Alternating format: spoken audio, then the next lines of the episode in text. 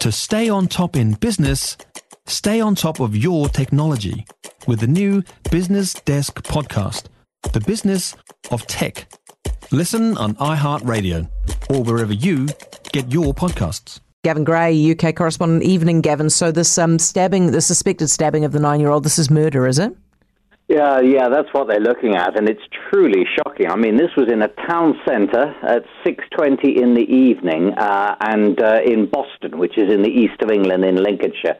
And the police force there say the girl died from what's believed to be a stab wound. They aren't releasing any further information about her death yet, but the parents have been informed and are being supported by specialist officers. It's not known if the girl's parents were with her at the time of the stabbing, um, but a large area is now being cordoned off, and forensics teams have been working overnight here in order to try and establish what happened. Uh, the local MP says this is profoundly shocking news, uh, and uh, he says he's uh, hugely grateful for all the emergency services work, um, but they really want to try and uh, work out exactly what happened as soon as possible. Mm. See, Hanover's turning off the, the hot water.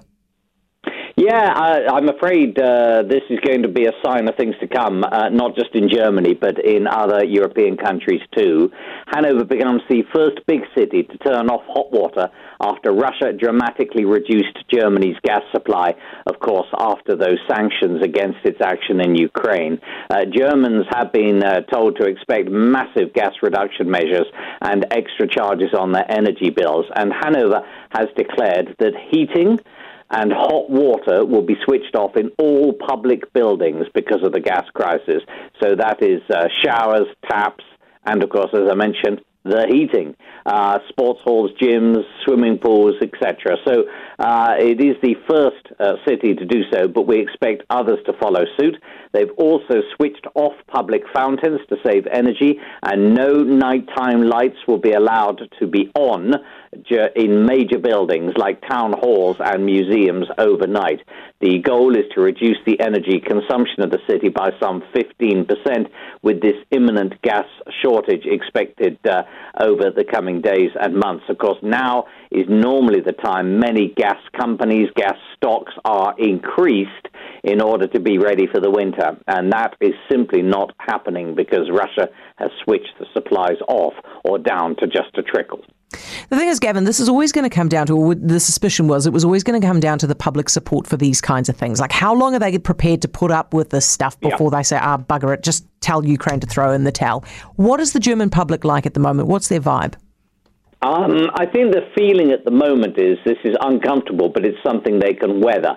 However, of course, Germany is a massive manufacturing powerhouse, manufacturing that requires gas and electricity. And I think if redundancies start to follow, because there isn't the gas and electricity to uh, uh, to run those machines and manufacturing industries, I think that sentiment may change. Here at the mm. UK, certainly there's a big squeeze on energy prices, and that as well is is proving very uncomfortable for the government.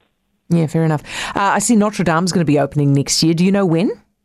Yeah, let's finish with some good news, actually, because Notre Dame, uh, according to the culture minister, Rima Abdul Malak, will open to the public in 2024. Um, now, they're pretty sure that it'll be open uh, by the time of the Olympic Games. So we're talking, um, uh, what will it be? About this time of year, I suppose, so two years' time now.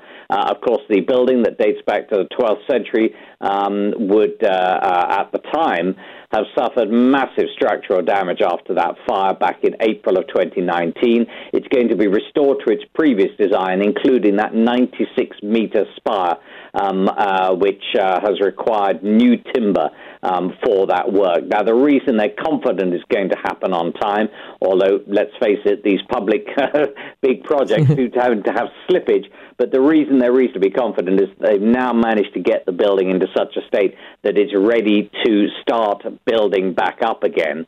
Uh, the roof, of course, was gutted. The spire came crashing down, um, and uh, much of the interior was completely ruined. But uh, it looks like at least we do have a plan of action now to get this building back up and running for worshippers and for tourists, probably in the middle of 2024. Good on you, Gavin. Thank you so much. Enjoy your weekend. Gavin Gray, our UK correspondent. If you enjoyed this podcast, you will love our New Zealand Herald podcast, The Little Things, hosted by me, Francesca Rudkin, and my good friend Louise Airey. We focus on all the little things that you can do to make a positive impact on your life and to cut through the confusion from the health and wellness industry. Join us every Saturday to hear from the experts for all the tips and advice you need. Just search The Little Things on iHeartRadio or wherever you get your podcasts.